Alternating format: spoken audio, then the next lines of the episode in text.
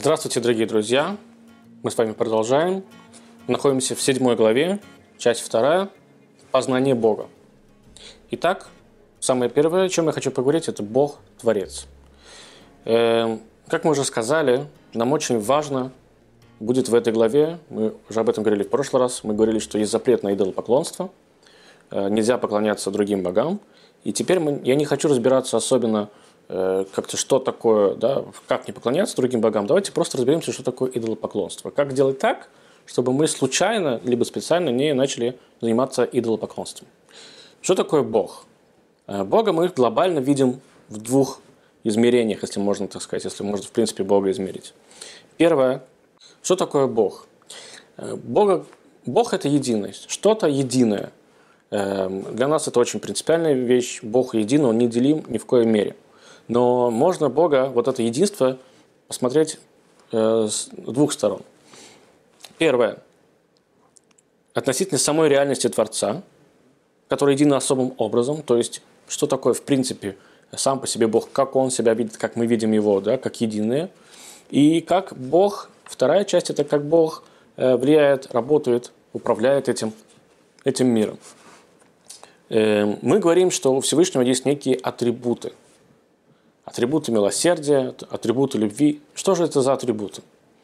Эм, когда мы с вами говорим, что мы должны быть похожим на Всевышнего, э, кроме того, что наша душа должна преобладать над нашим телом и разумом, так и наши еще действия и чувства должны быть тоже похожи на, э, э, на Всевышнего. Один из таких атрибутов, например, это любовь, справедливость. Человек должен быть, он должен любить, он должен быть справедливым. Можно ли сказать, что любовь и справедливость – это сам Бог? Нет. Это лишь только его проекция на этот мир. Это некий инструментарий этот мира. Э, Бог – это и любовь, и справедливость, и все вместе. Только единственное, что нам бы это было бы не очень понятно, если бы он просто выливал это на этот мир все за раз. Поэтому мы должны понимать, что есть любовь, есть справедливость, есть милосердие и так далее, и так далее. И через эти качества Всевышний управляет этим миром. Он управляет и через любовь, и через справедливость, и через милосердие, и через строгость, и так далее, и так далее, и так далее. И поэтому, когда Бог использует эти атрибуты, они приобретают некий такой божественный свет, который уже резонирует обратно. То есть, когда Всевышний от себя выпускает вот эту любовь, она попадает на землю, то здесь что-то с ней происходит. Это очень такая большая кабала. Что-то происходит, какие-то какие вещи, которые мы воспринимаем себе как любовь от Всевышнего. Но сказать, что Бог – это лишь любовь, абсолютно неправильно. Бог – это все, что мы видим вокруг себя. И поэтому молиться какому-то из этих атрибутов, да, взывать там к милосердию, взывать э, к любви Всевышнего лишь к Нему, это будет глупо. Вы можете, конечно, просить у Бога, чтобы Он был к вам более милосерден. Но молиться этому милосердию, которое проецируется на вас от Бога, это будет частью идолопоклонства. Молить о милосердии нужно напрямую Всевышнего, не у какого-то человека – и, и также молить и о любви, и обо всех его вот этих э, инструментах, которыми он управляет нашим миром. Как, например, самый яркий пример – это когда вам нужен дождь. Вы знаете, в древности люди молились дождю. Нет смысла молиться дождю. Дождь посылает сам Всевышний через свое милосердие. Давайте помолимся Всевышнему, чтобы он послал нам дождь. Теперь, как работает Бог и творение. Смотрите, сама идея вот этого идолопоклонства, она работает лишь только среди нас, среди, среди творений. Всевышнему, если можно так сказать, ну, совсем грубым языком, на это, по большому счету, плевать. То есть ему, конечно, обидно, когда мы будем поклоняться там какому-то, не знаю, дереву, либо камню, но у него там с этого ничего не меняется. Ну, эм, Бог не может измениться. Поэтому вся вот эта идея, идея с идолопоклонством, она работает только здесь, в этом мире, внизу, между нами, между людьми. Эм, понятно, что есть некие творения, которые Всевышний создал, и они все-таки так или иначе влияют на этот мир. Например, Луна. Да, есть какие-то приливы и отливы, да, которые действительно потом работают на, на нашу Землю. Есть более духовные творения, как, например, ангелы, но это, лишь, это только инструментарий. Всевышний может послать ангела э, для той или, той или иной цели, но это не сам Бог. И ангел не может никак помочь. Эм, просто существует, так же, как и я. Что я могу сделать глобально человеку? Ну, может быть, дать ему какую-то денежку, либо какой-то совет. Но я не Бог, изменить кардинально его жизнь я не смогу. Да? Ну, может быть, конечно, если я не обогачу его там, в 300 миллионов долларов.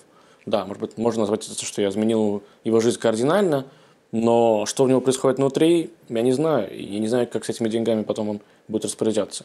То есть вытащить до конца человека, поменять до конца человека мне не получится. И поэтому вот эта вот история, когда Всевышний творит ангелов, солнце, землю, луну, это называется некое такое партнерство. Сейчас мы тоже поговорим, насколько это плохо или хорошо. Эм, и оно тоже иногда выражается в идолопоклонстве, вот эта идея партнерства. Э, прежде чем разобраться это партнерство, давайте разберем единство Бога, как нужно относиться в принципе к единству Бога. Одна из самых центральных молитв еврейского народа, которая звучит «Шма Исраэль Шем Элукену Шем Эхад», «Слушай, Израиль, Бог всемогущий, Бог наш один», мы каждый раз несколько раз в день повторяем эту молитву, она призывает нас к единству Бога. Всевышний говорит, что я тот же, что был до сотворения мира, я тот же, что, что после сотворения мира что существует мир, либо мир не существует. Это парадоксально, это не очень понятно нашему разуму, но представьте себе, что Всевышний сотворил этот мир, и он как бы не занимает для него никакого места. То есть это не какая-то вещь, которая сейчас начала его ограничивать. Как типа, знаете, у вас э, вы жили дома один, а теперь у вас появляется муж или жена, и вы должны немножко подвинуться. Теперь, да, у вас как бы уже все, туалет уже не только для вас, а он уже на один, на двоих, там, душ и так далее, и так далее. Не, не, вы же не можете сказать, что человек теперь не, для вас никакого места не занимает в этом мире. Конечно, он занимает. В шкафу занимает, на кухне занимает, где угодно занимает. Все, человек уже живет с вами. Да? Это как минимум физическое пространство, это еще какое-то духовное ощущение. Так для Бога вот этот сосед, вот этот мир, никакой разницы. Всевышний сам про себя говорит, что я един как до сотворения мира, так я един после сотворения мира. То, что вы существуете, это хорошо но вы мне никак не мешаете. Это важно понимать, это важно знать, э, потому что все то проявление, которое Всевышний делает здесь, в этом мире, это как топор в руках дровосека. Есть такой хасидский пример, то, что как бы кто колет по самому деле да, дерево или дрова? Колет топор.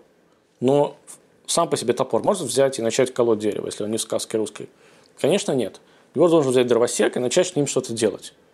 И этого дровосека не всегда видно но вы можете пройтись по полю, увидеть куча-куча-куча нарубленных дров, рядом будет лежать топор, и маленький ребенок подумает, что этот топор, может быть, сам встал и поколол эти дрова. Но мы с вами прекрасно будем понимать, что кто-то этот топор когда-то брал.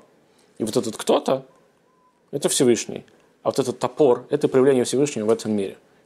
Топор мы видим четко, но Всевышнего не всегда. Э, есть, кстати, мнение с точки зрения еврейского закона, что вот это познание того, что Всевышний един, это обязательное познание и знание для народов мира, и это нужно принимать и осознавать в обязательном порядке.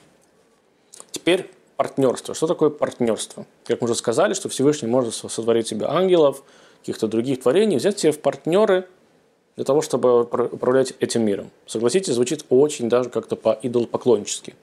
Но дайте мне минутку, я вам все объясню. Что же это за партнерство такое? Очень просто. Свобода выбора в этом мире есть только у человека. Так сделал Всевышний, что мы с вами можем выбирать в ту или иную сторону, в хорошую либо в плохую. Солнце, звезды, ангелы не могут выбирать. Они делают лишь то, что им было поручено. Некая такая, знаете, запрограммированная история.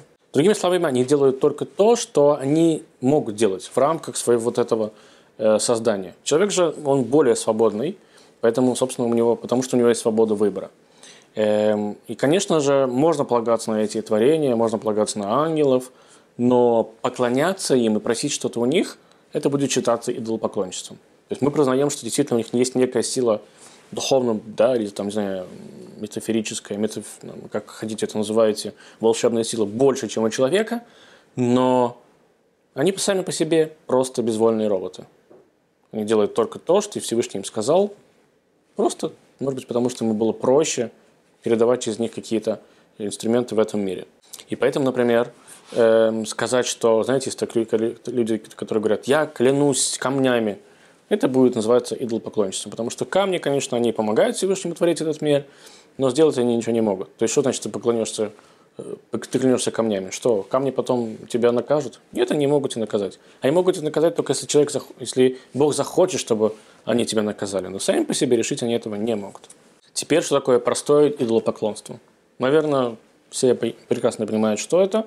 Это когда мы берем за основу какой-то предмет, либо какую-то идею, и начинаем верить свято, что только она, этот предмет, либо эта идея управляет нами и этим миром.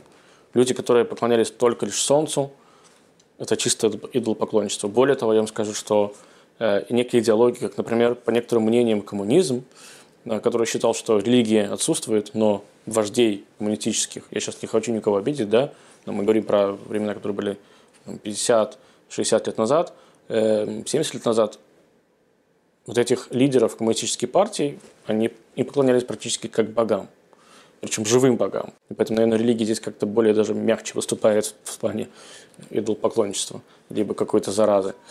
То есть мы здесь мы видим, что некие взгляды тоже могут, тоже может быть идолопоклоннической историей. Не обязательно предмет, а просто вот само по себе э, вера во что-то. Есть еще одна форма, форма идолопоклонства, самая, наверное, страшная э, и очень глупая.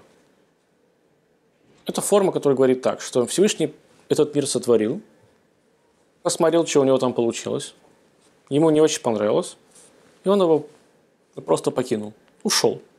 Мир сам по себе как-то живет, что-то там развивается, какие-то катаклизмы, что-то там войны. Бог где-то там ходит, отдыхает на фазенде, вообще даже не обращает внимания, что происходит с этим миром. Спросите меня, почему это называется идолопоклонничеством? Очень просто. Если мы говорим, что теперь Всевышний не управляет этим миром, значит, мир управляет сам по себе этим, самим собой. Да, он такой самоконтроль. А если он самоконтроль, так значит, в принципе, мы, как люди, которые в это верим, должны сказать, ну ладно, да, в Бога верить я не буду, я буду верить в мир – в мир верить очень глупо, потому что только что мы сказали, что все в этом мире, кроме человека, оно работает по некой программе. А работать, а верить в робота, ну, знаете, для меня кажется, мягко говоря, смешным. И сама по себе эта идея, она глупа, и она неправильна. Всевышний не покидал этот мир, э, и уж тем более э, не забывал про него. Он до сих пор творит каждую минуту, каждую секунду любое свое творение, которое когда-то было им сотворено. Это, конечно же, не все, э, что можно здесь привести в доводы, потому что есть очень много деталей, связанных с законами. Можно ли получать выгоду от каких-то идолопоклоннических действий, может быть, как нужно от них отходить, насколько далеко нужно от них отходить. Это все можете встретить в других книгах, и мы специально здесь ограничились лишь вот только теми позициями, которые я обозначил, для того, чтобы просто было какое-то общее понимание. Но, к сожалению, современное общество оно растет даже не то, что они как бы думают, там, есть ли Бог, который отставил этот мир, либо Бог, э, можно тоже поклоняться Солнцу, либо поклоняться звездам как партнерам. Современный мир думает совершенно по-другому. Э, люди абсолютно нерелигиозны, абсолютно э, живут, не думая, что есть что-то вообще в принципе выше них, даже не называют это космосом, либо каким-то великим разумом. Они глобально э, страдают без трех вещей, и они про них даже не знают. Эти три вещи мы разберем конкретно на следующем Э, нашей следующей встречи. Я сейчас только что просто вам сделаю некую такую э, затравочку. Мы будем говорить о трех вещах. Мы будем, говорить о э, творении, что Бог является творцом всего этого мира. Мы будем говорить об откровении, что Всевышний раскрыл себя через свои заповеди, через свой разум, насколько мы можем да, воспринимать Всевышнего. И э, избавление, что Бог рано или поздно этот мир избавит от э, вот этой тьмы, непонятно чего, э, и будет хорошо и приятно всему, что живет на этой земле. До новых встреч. Пока.